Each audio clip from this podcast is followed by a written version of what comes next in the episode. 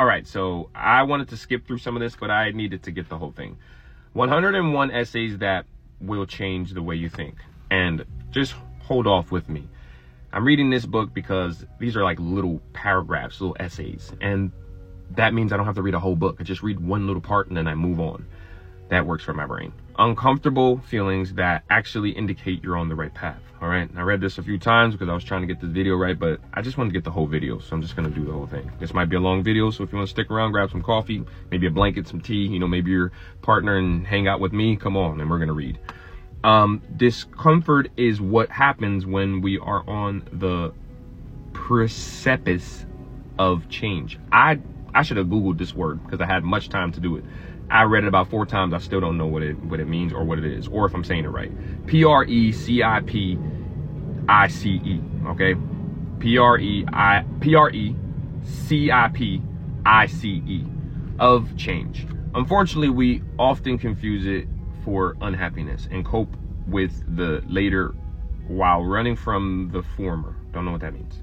It usually takes a bit of discomfort to break through to a new understanding, to release a limited belief, to motivate ourselves to create real change. discomfort is a single one that is often very helpful. Here are a few few less than desirable feelings that may indicate you're on the right path after all. Whew, I read that good and I read that about five times and we did much better the fifth time. All right. Number one, feelings as though they are relieving your childhood struggles. I don't even know what I read so far, but I'm just reading and we're doing a good job.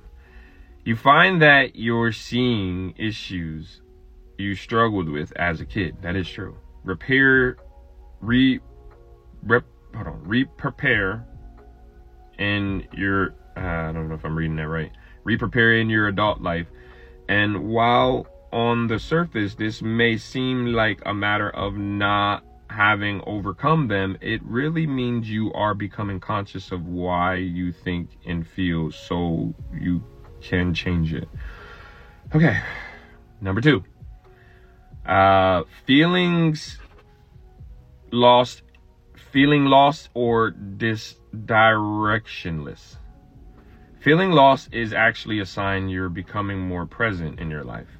You're living less within the narratives uh, and ideas that you premeditated and more in the moment at hand until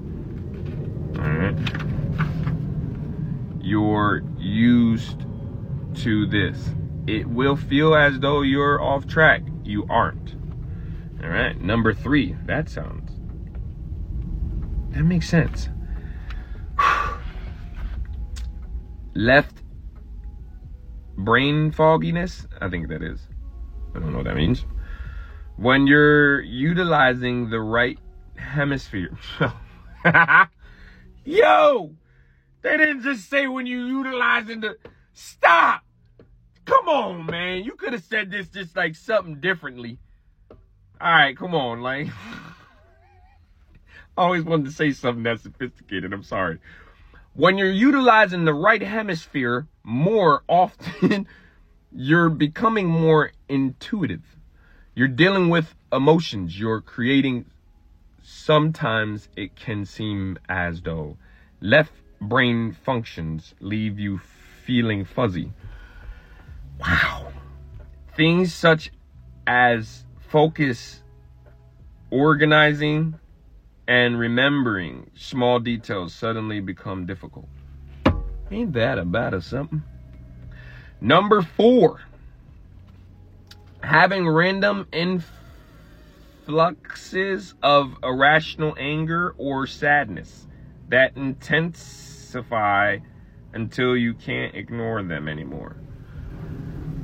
You know what? This book might be on to something. like, when emotions erupt it's usually because they're coming up to become to be recognized and our job is to lean to stop grappling with them or resisting them and to simply become fully conscious of them after that we control them not the opposite way around why That was amazing. Whoa! It tickled. All right. Let's go. Y'all want more? Let's read a little bit more. All right, I'm understanding this. This is good. I'm getting this too.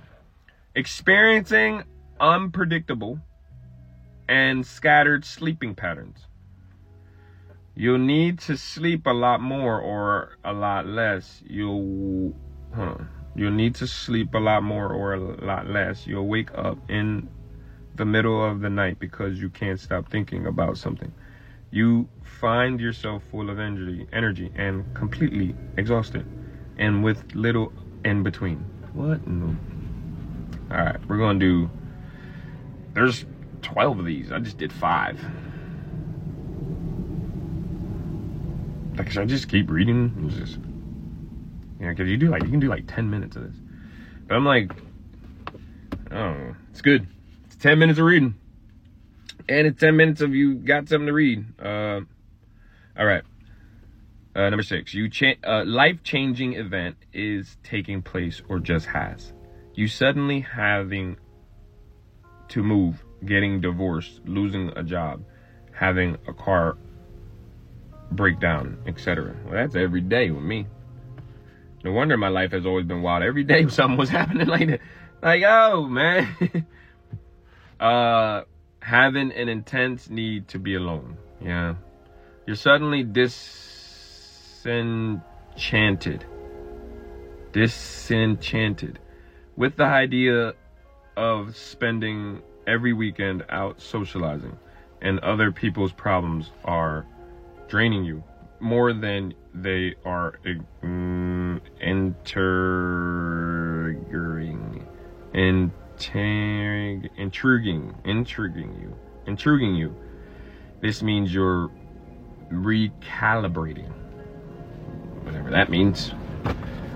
Uh, good news is y'all probably know more than I know with this intense, vivid dreaming that you almost always remember in detail.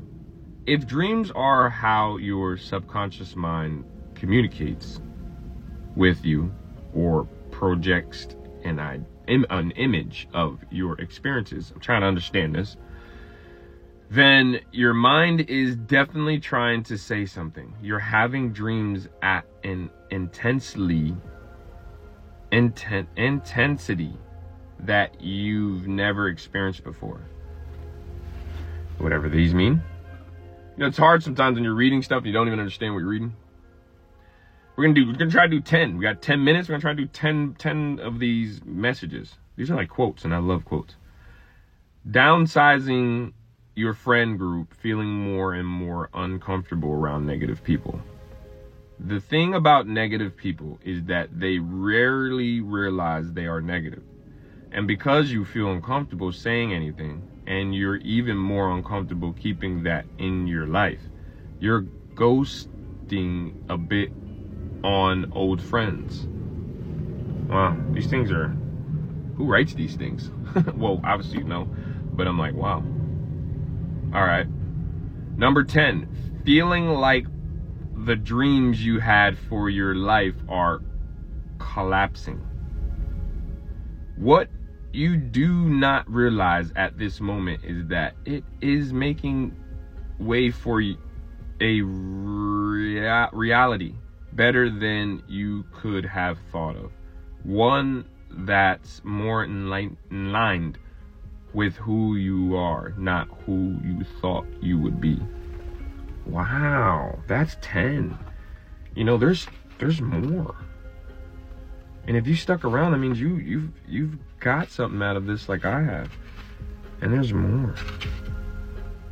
I feel kind of wrong just leaving you there, but we ain't got much time left.